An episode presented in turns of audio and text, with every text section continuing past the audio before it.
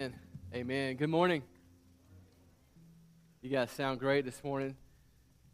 It's good to be here with you. I just want to start off by saying thank you. Uh, this past Friday, uh, several of us were at the food bank. Several of you were at the food bank, and I just want to say thank you for serving and being part of that ministry and just helping us make much of Jesus in our community. And we, we just want to continue to do that. Also, last Sunday, man, last Sunday was awesome. I, I love the fact that we, we, we packed this place out with the one service on 10, in 1030, and it was just an amazing time of worship. I always enjoy Fifth Sundays uh, because I feel like I get to preach to the kids, and that's like on my level right there. You know what I mean? And so uh, I love it. I love it. And so, man, it's just an awesome time last, last week. So thank you guys for that. If you have your Bibles, go ahead and open up to the book of Ephesians. It's in the New Testament. The book of Ephesians, chapter 4. And we're going to be looking at verses 1 through 6. Ephesians 4, 1 through 6. It's a, a the book of Ephesians was written by the Apostle Paul.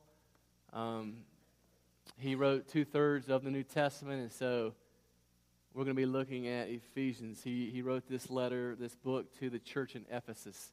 So if you read through the book of Acts, you'll see uh, where he was in Ephesus and he uh, ministered there, and then he wrote the book of Ephesians for that church. Just to give you some information there about that.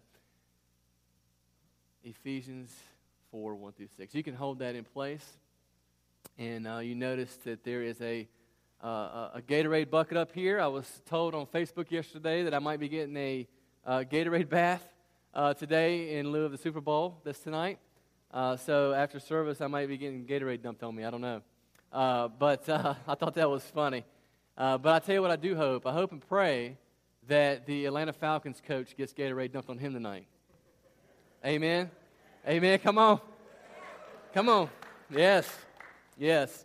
Now, I, I did tell first service I'm not going to pray out loud uh, for the Falcons uh, today because I feel like that I, I, I, did something wrong when I prayed for the Steelers a couple weeks ago. And so uh, I'm going to leave it at that, and uh, I'm just going to go home and uh, go in my prayer closet and pray for the Falcons uh, tonight. Anyways, I also told first service that uh, that I was a bit nervous, uh, more nervous today than usual because of the content and the subject that we're going to talk about today. Uh, although I'm not as nervous now because I have the one service under my belt, and so hopefully, hopefully this won't be as bad. But I was telling them that I was kind of reverting back to my, my days in Bible college of my homiletics professor, the one who teaches about preaching and things. And I was kind of going over my head, okay, slow your breathing down, slow your thing down. I kept doing that. So, uh, but today we're going to be hitting a, uh, a very sensitive uh, subject um, as we wrap up our series on counterculture. And we're going to be talking about the gospel and race and ethnicity. And so we're going to, we're to get started in that today. Let's pray. Father God, we thank you so much. Uh, we thank you for uh, the church, and we thank you for the opportunity for us to get together uh, as one body. And um, God, not just here, but just across the globe. God, as your church uh, meets in buildings like this, or they may be meeting in uh, underground in private because of fear of, of persecution. God, we can all, as, as one church, uh, just lift our voices up to you in unity and to worship you because you are you alone are worthy. God, we thank you for the message that's in those songs that you are that you are faithful and that you are true and that you are uh, never changing. And, and, and, God, we just hold on to that truth and that promise as we live in a, a world and a culture that is constantly changing, that is constantly chaotic.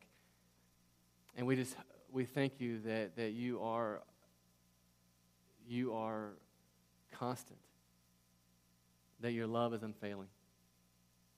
And we just hold on to that promise. We hold on to that truth. Father, I pray now that as we dive into your word, that you will open our minds and our hearts. Um, God, that you will fill this place with your spirit, and that you will move, God, that you will um, just open our minds and our hearts, uh, that you will convict us where we need to be convicted, and that we might grow uh, to be more and more like your son, Jesus. And it's in his name we pray. Amen. Amen. So it was about 11 years ago, and I remember it very well. I was serving as a youth minister at my home church, and uh, Robin was there with me, and we were sitting in the fellowship hall of our home church there, and I was talking with several of the youth in the fellowship hall. A lot of the high schoolers were in there. And as we were having a conversation, as I was talking with the youth, uh, I noticed that one of our deacons of the church uh, was uh, standing off to the side. And, and I don't know that he was really observing, but he was just kind of sitting there, and I guess he could hear what we were talking about. And uh, so I guess maybe he was observing, I don't, I don't know. Uh, but we were just having a casual conversation, and, and then the high school students began to talk about uh, their Hollywood crush. Okay, and I don't know if you've ever done this before or not, but this is what uh, kids do oftentimes. They talk about their Hollywood crush. They were naming off movie stars and singers and, and actresses and, you know, people they have a crush on. And so we were sitting there listening to that, and then all of a sudden they asked me, they said, hey, Aaron, who is your Hollywood crush? Okay? And without hesitation, I said, hands down. And before I give you the answer, just know this that my wife was sitting beside me.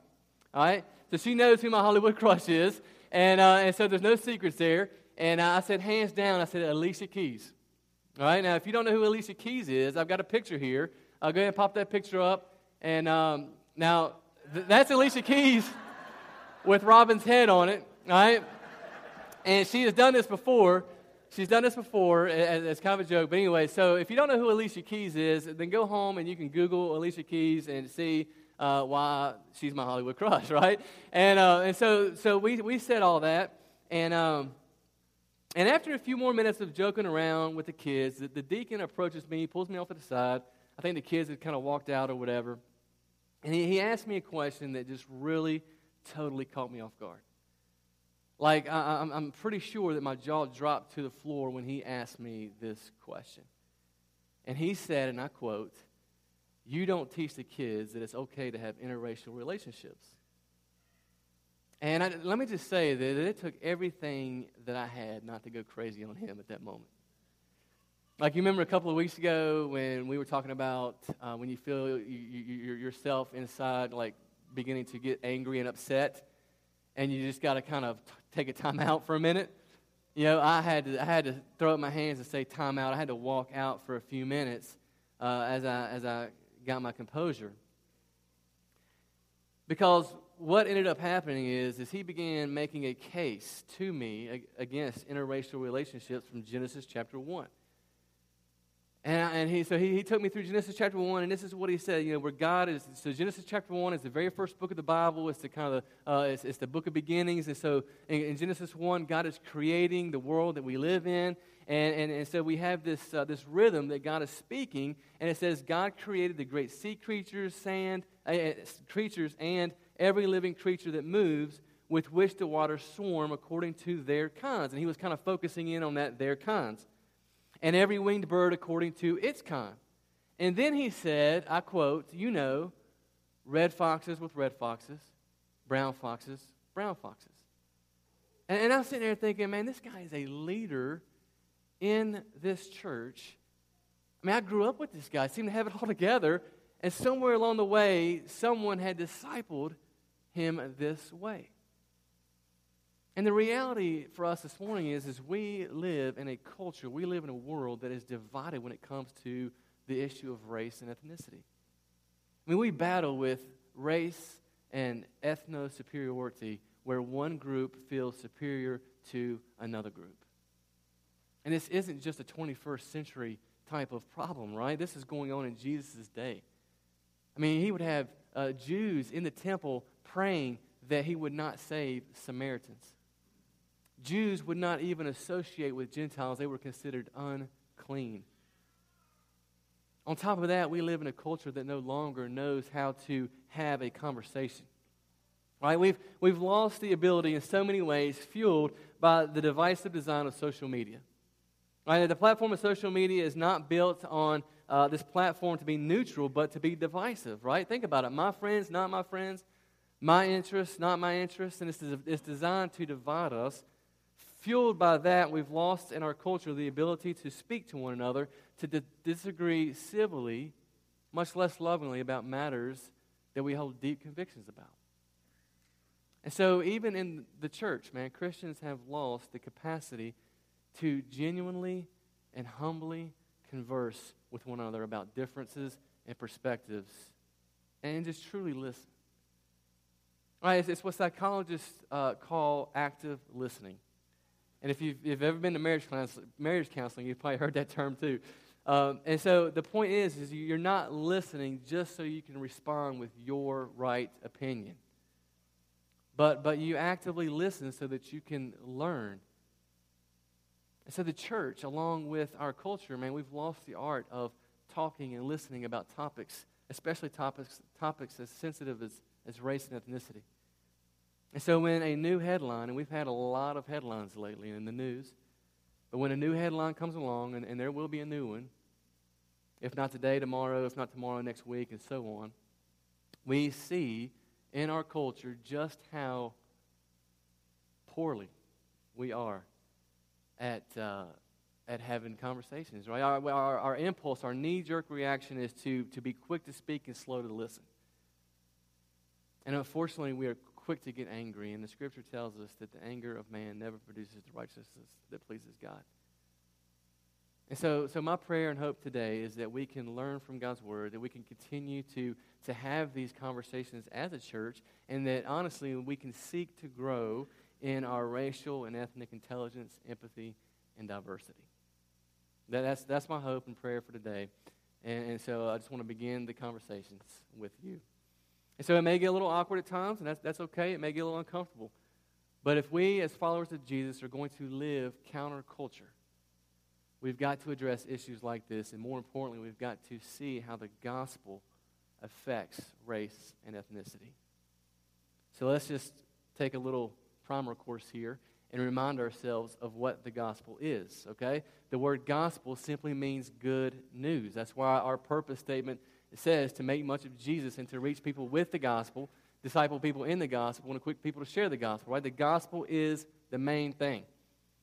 The gospel is the good news, and um, for good news to be good, it has to invade dark spaces, right? And so, good news, it invades the dark space and it sheds light where there isn't any light at all.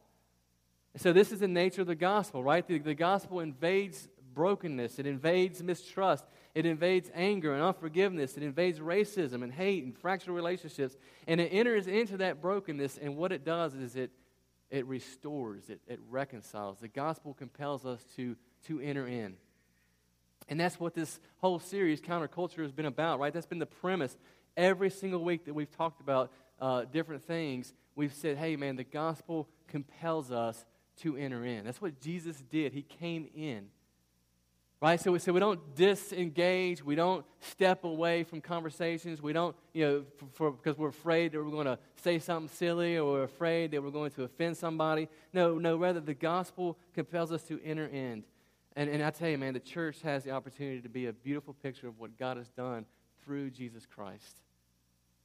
So I'm just going to ask up front, man, let's, let's just be patient, let's be gracious, and let's, let's do this, okay? So Ephesians chapter 4, verses 1 through 6 and we're going to look at four things today. So if you uh, are one of those people that like sermon points, here you go. I'm going to give you four points today.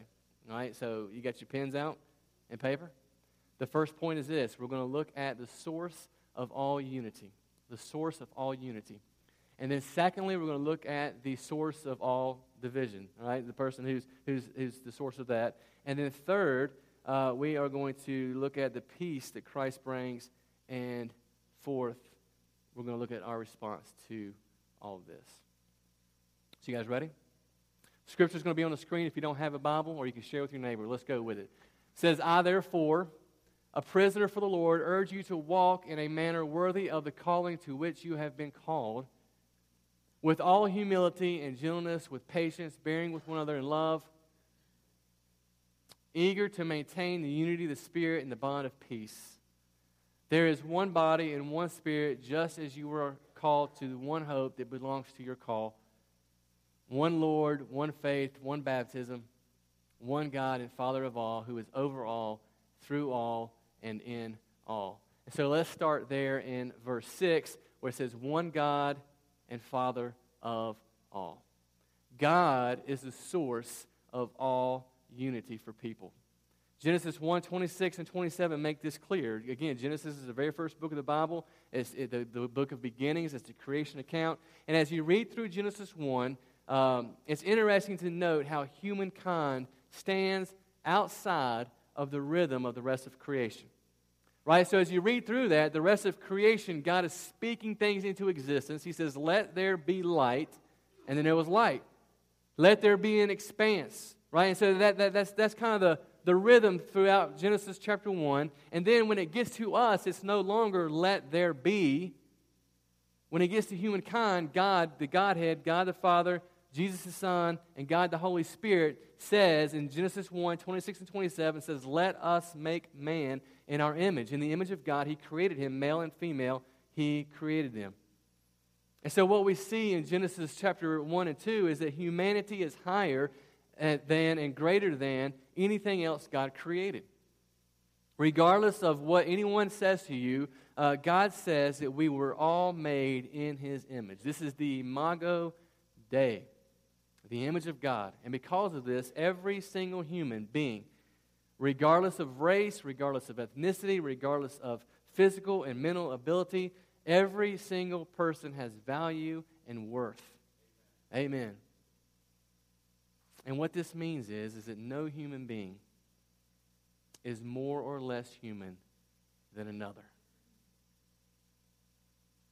There's, there's, there's all human beings were made to know God, to love God, and to worship God. And so, so Genesis 1 and 2 kind of lays this foundation for us. But then, then you go over to 10 chapters, to Genesis chapter 10, and it expands on this, right? And so you read in Genesis chapter 10, verse 31, you can write it down. Uh, it says that, uh, that, that, that the people were divided according to their clans, their languages, their lands, and their nations. Now, now, here's what's amazing to me, man, is that all these divisions trace their human ancestry back to one family, one couple, Adam and Eve. And this is what Paul, the Apostle Paul, who wrote the book of Ephesians, uh, writes in the book of Acts, uh, chapter 17, verse 26, when he talks to a crowd of philosophers in Athens. And this is what he says. It's on the screen there. He says, Go ahead and pull it up there. Eva, I think it's on the screen. Yeah. He said, And he made, talking about God, God made from one man every nation of mankind to live on all the face of the earth, having determined allotted periods and the boundaries of their dwelling place. Now, the word nation in that verse is ethnos in the Greek, and it means ethnic groups. So, God made from one man every nation and every ethnic group. Like, I, I don't know, does that not just blow your mind, right? Like you read that and you think, wow, that, that's amazing, right? That means that, that this different, uh, the, the different ethnic groups and races are not a result of the fall. Now, I don't know if you've ever been taught that or if you've ever heard that. I've heard that before, that, that, that, that, that, that you know, it's a result of the fall. Or people will reference the, the, uh, Babel, um, the, what, the Babylon, the Tower of Babel. Yeah, I want to say Babylonian the Tower of Babel. And they'll say, well, that, that's when God, but if you read that chapter, chapter 11 of Genesis closely, it, it, God, God confuses their language. Right? Because we read in chapter 10 that, that, that they already existed. Right? And so the, the point is, is that the races and ethnicities are here by the design of God, our Creator. And in the same way, listen, in the same way that He created all of His creation with diversity. I mean, think about the different types of trees and plants and animals. Right? The, the, the same way that He created that with diversity and beauty and glory, so He created the crown jewel, which is us. He created us with diversity. Every single person comes from Adam, which means that we all have the same roots. That, is, is amazing, right? And what's amazing is, is, and I learned this as I was studying for this sermon, is that, that science is actually beginning to prove what the Bible says on this issue. Did you know that? I don't know how many of you ever uh, know that, but, but I'll, I'll read you some of this stuff. And this is what they've discovered, right? That regardless of the shape of eyes or the shape of the nose or whatever else can be categorized and characterized within ethnic groups, that all serve the same function and all have been designed to the same end. And then they go on to say that data shows that the DNA of any two human beings is 99.9% identical, and we all share the same set of genes, scientifically validating the existence of a single biological human race and one origin for all human beings. That's science right there. That's science. That has just proven what the Bible has already said. I love it when, when science finally catches up to the Bible, right? Isn't that awesome? So you could take somebody that lives over the other side of the world, and you could bring them over here, and you could break open their body, and you could look at the eyes. Every, everything is, is identical, 99.9%. That's amazing. And so we might ask the question then what race was Adam and Eve? And I love what David Platt says in his book, Counterculture. He says, well, that's obvious. They were the human race. But another question that we might raise is well, what color was their skin? That's the question we want to know. What color was their skin? Well, the Bible doesn't tell us. And in most picture Bibles in the West, where we live, we've painted a portrait of a, of a fair skinned Adam and Eve. But we have absolutely no basis for this assumption. And if I was a betting man, and I'm not, but if I was a betting man, I would almost be willing to bet the farm that they weren't fair skinned. I mean, just think geographically for a second. I mean, the, the, the, the, Bible, the Genesis, it kind of opens up this, the, this grand narrative of the Bible. It kind of opens up and God creates, and, and it all kind of happens over in the modern day Middle East area. And, and, and if you want a great website to go to, and they go a little bit deeper in this, uh, go to Answers in Genesis, and it's, they explain a, a great deal of, of this, and it's awesome. But you think about it, right? So, so they're, they're close to the equator, which means it's going to get a little, little hotter over there. And if Adam and Eve had been fair skinned, they would have they would have suffered third degree burns. right? I'm pretty sure when God created them, He didn't hand them a bottle of sunscreen and say, hey, you guys are going to need this." Right? I mean, I, maybe, maybe I, I don't know about. I doubt it. I doubt it. I doubt it. But regardless, the point is we find ourselves thinking and talking about people in terms the Bible doesn't even use. Right? More importantly, God's word does not equate membership in terms um, uh, membership in the human race with skin tone. So, whatever, whatever color Adam and Eve were, they contained in them the DNA designed by God that would eventually develop into a multicolored family across a multicultural world. Because our God is awesome. Our God is great. So, fundamentally, we are all a part of the same race. But the reason we are where we are today, the reason why there is so much tension and craziness going on in our world, is because we have a common enemy, and that is Satan. This is evident from Genesis chapter 3. Mean, there's a lot that happens in the beginning of Genesis. If you've never read it, I would encourage you to go read Genesis. But Genesis chapter 3 is when Satan comes onto the scene and he tempts Adam and Eve to rebel against their Creator. And what you see from the start is division, right? So when, so when God finds Adam, and asks him, he said, What's going on? Adam doesn't say, God, I messed up. It's all me, right? What, is, what does Adam say? He says, it's, it's this wife, it's this woman you gave me. He blames, right? There's, there's division there. And so Satan's goal is to divide. He wants us to, Satan wants us to look at our, our race and our ethnicity. He wants us to have that superiority complex.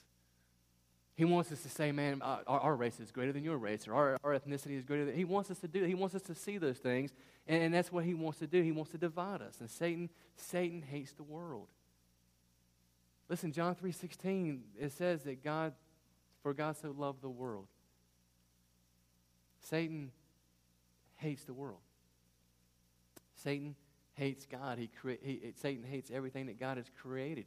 Listen, we were created in the image of God.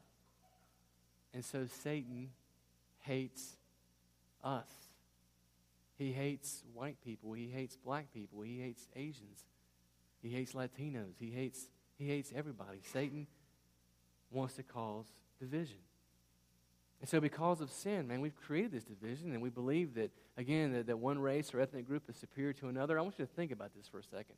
If you just think back in, in history, you, you could almost identify every injustice, every social injustice, every genocide. You could trace it back to this issue of superiority. Where one, one race or one ethnic group believes they're superior than the other. And it's pride and arrogance. Also, because of sin, we tend to migrate to our own type of people. Because, listen, it's, it's comfortable and easier that way. Right? Sin causes us to do this. We're drawn towards those like us because, listen, to embrace diversity is to lean into uncomfortable conversations and to risk being misunderstood and also to risk offending someone else. And so it's just easier for us to migrate to our own people that look like us. And can we just be honest for a second? Mean, we're in church, we can be honest, right?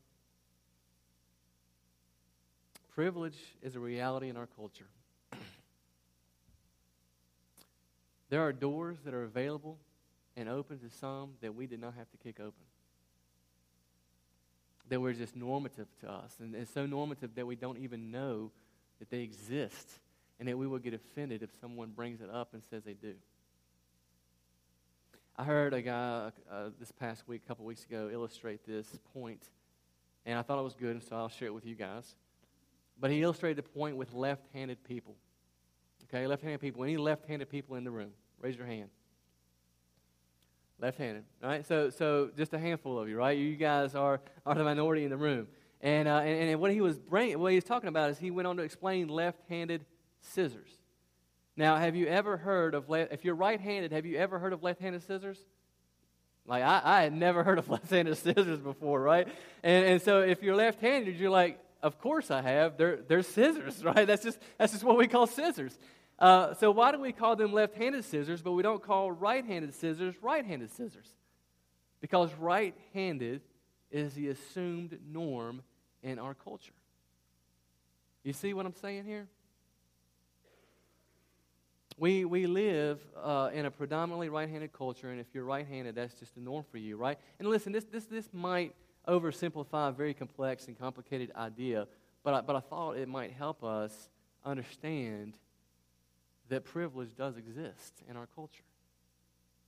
And many of, us, many of us in this room have experienced it. And I think it's important for us to be aware of how that might be shaping our perspectives and our preferences.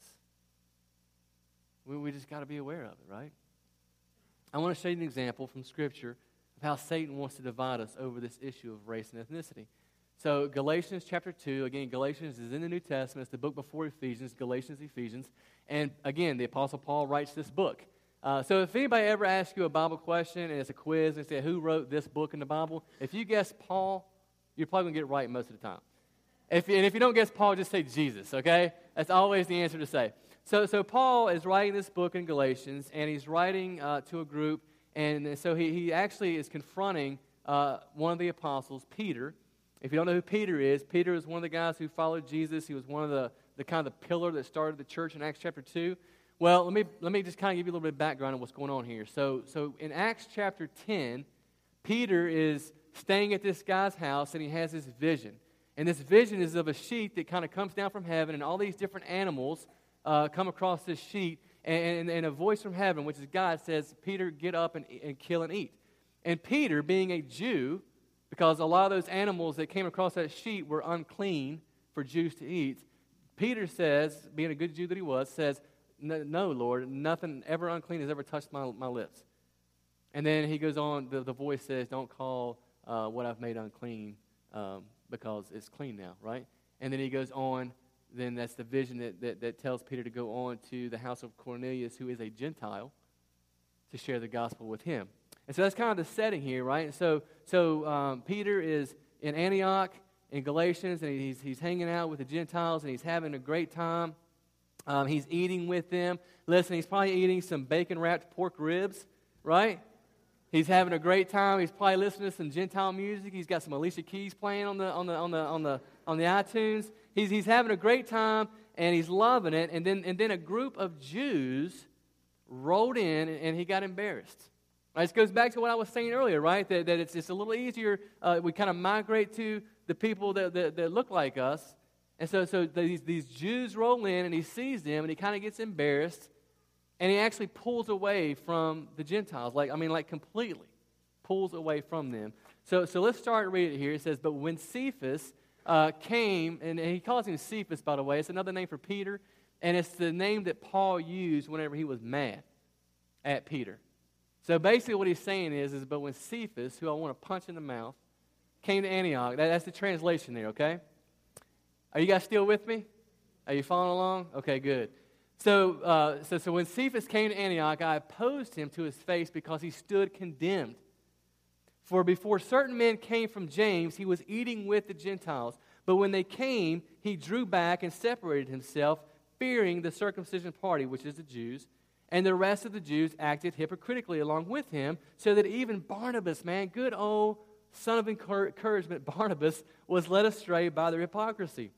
But when I saw their conduct, I love this verse right here, but when I saw their conduct was not in step with the truth of the gospel, I said to Cephas, who I want to punch in the mouth, before them all, if you, though a Jew, live like a Gentile and not like a Jew, how can you force the Gentiles to live like Jews? I mean, Paul just flat out calls him out and says, dude, you, you are not in step with the gospel. To refuse to enter into God's plan to diversify his people is out of step with the gospel. It's anti gospel.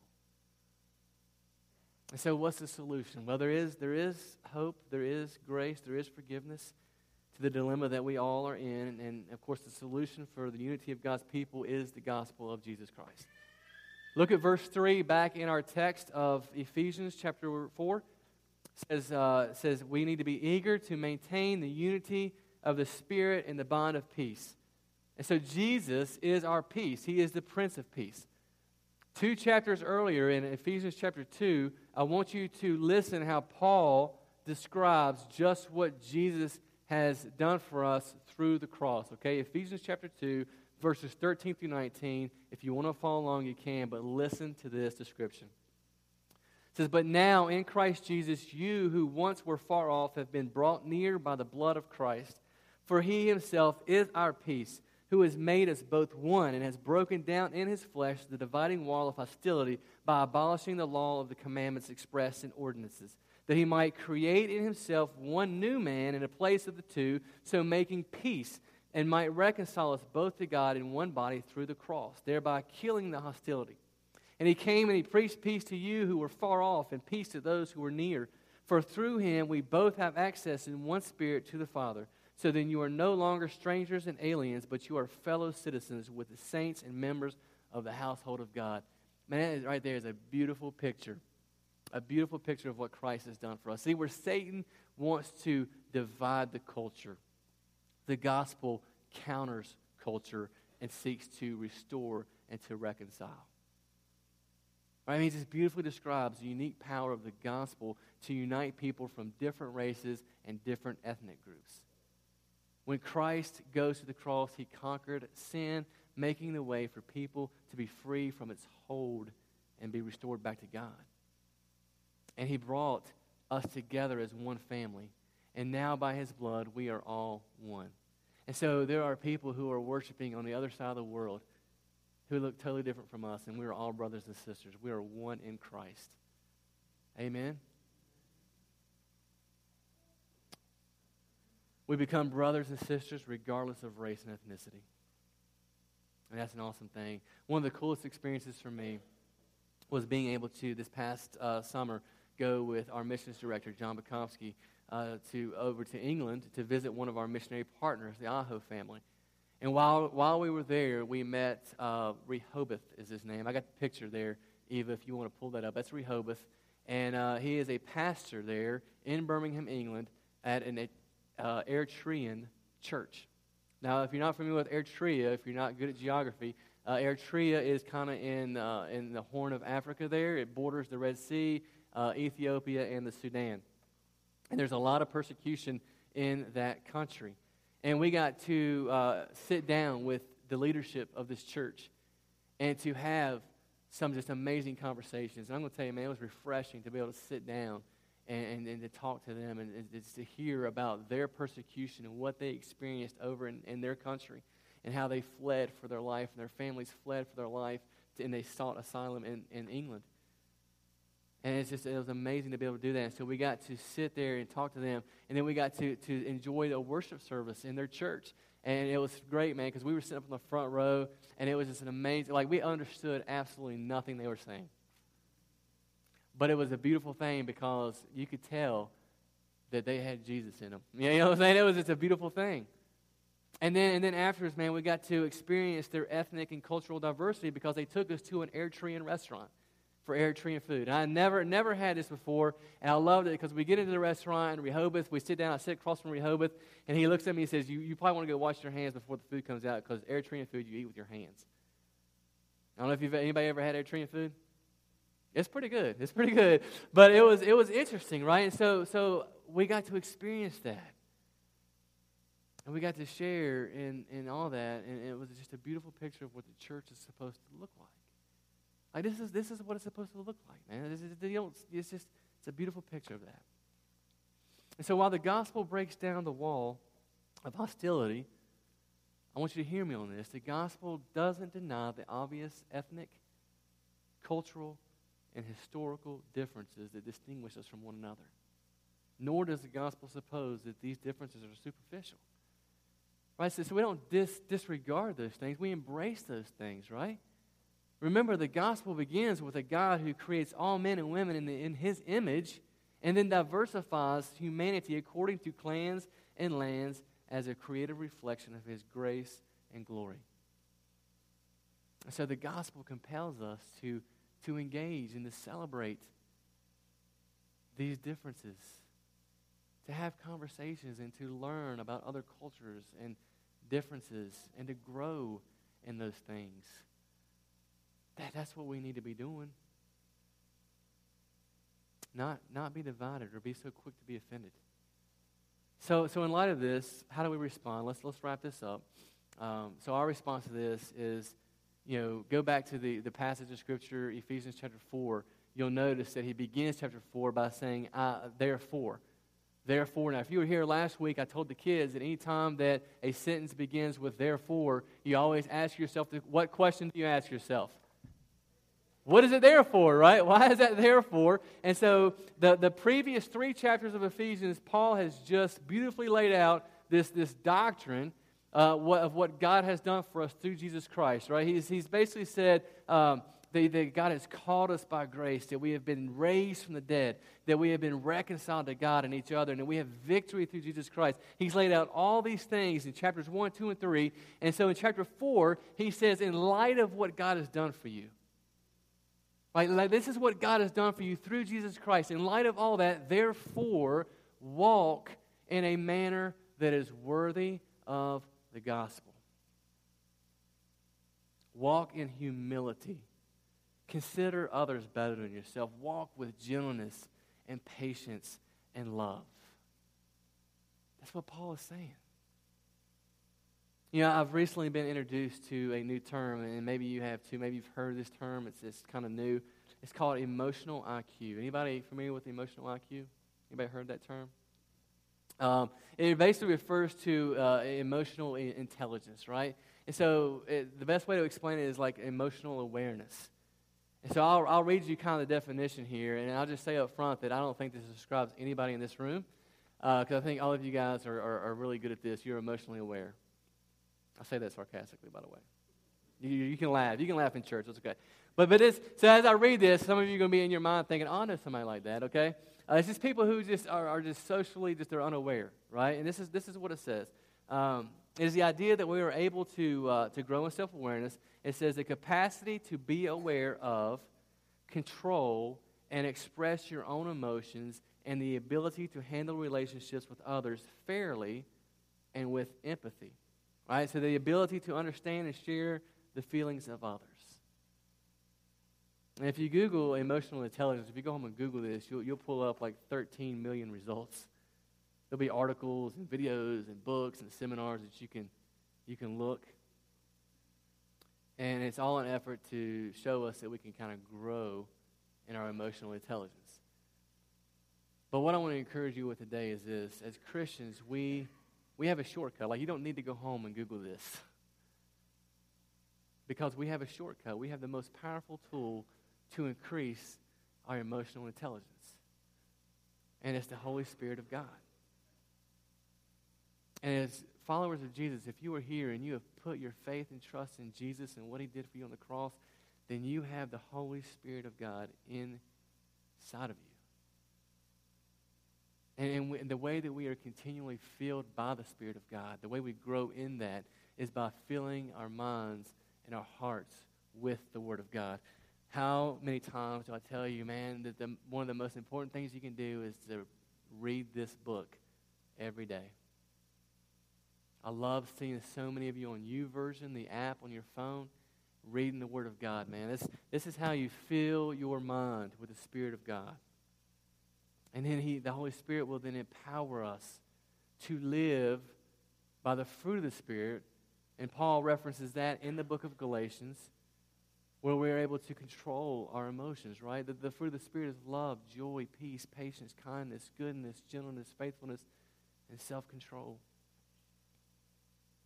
And so I'm able to then walk in a manner that is worthy. I'm able to be kind and gentle. I'm able to love others. I'm, I'm not easily offended. Right? It's the idea of, of less of me. Following Jesus is about denying yourself, less of me and more of Him. Philippians chapter 2, Paul says that, that, that Christ did not consider equality with God something to be grasped, but He emptied Himself. That is, that is putting others before yourself.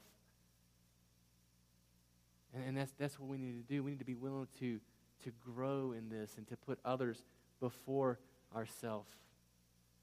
And as I seek to be more like Jesus, I will ter- in turn love others more and more, no matter what their color, their race, or ethnicity. I love them and consider them better than myself.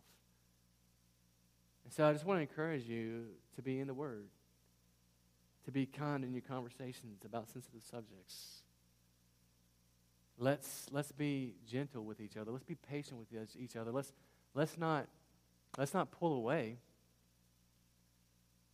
but let's engage. The gospel compels us to do that. Let's, let's engage with each other and let's learn, let's grow in our racial IQ and ethnic IQ and, and diversity, right? Amen? Let's pray. Father, we thank you so much. We thank you for your word. We thank you for um, just the, the truth. And God, the reality is we live in a broken world. We live in a world that is just that is divided because Satan, our enemy, seeks to divide. And Father, as followers of you, our desire is to to reconcile, to uh, restore, to to enter in. So, Father, I just pray now that as we come to a time of prayer, that we would just uh, uh, continue to think about what's been said and that, that, that, your spirit would move and that we would be convicted, God, where we need to be convicted, and that we might repent, God, where we need to repent, and, and that you would, you would forgive us. And we thank you for your faithfulness. I pray these things in Jesus' name. Amen. So we're going to stand together and we're going to sing a song. And, and this is what I want to encourage you to do, okay? We're going to have some prayer team members up here. And, and you may just be going through a difficult time right now. You may, uh, maybe something that's been said today, you, you're like, hey, I, I really am convicted on that. And you just want to be prayed with. Or, or maybe it has nothing to do with what we talked about today. Maybe you're just struggling in life in general. And that's okay. Because we want to encourage you and we want to pray for you. And uh, that, that's what we want to walk alongside of you. So there'll be prayer team members up front, there'll be a prayer team member in the back. We would love to pray with you. And then if you're here this morning and you've never put your faith and trust in Jesus, you've never experienced that forgiveness, like you haven't even been reconciled to God yet, then I, I want to talk to you. I want to uh, share with you how you can make that happen. So would you guys stand with us and sing? And uh, let's do that.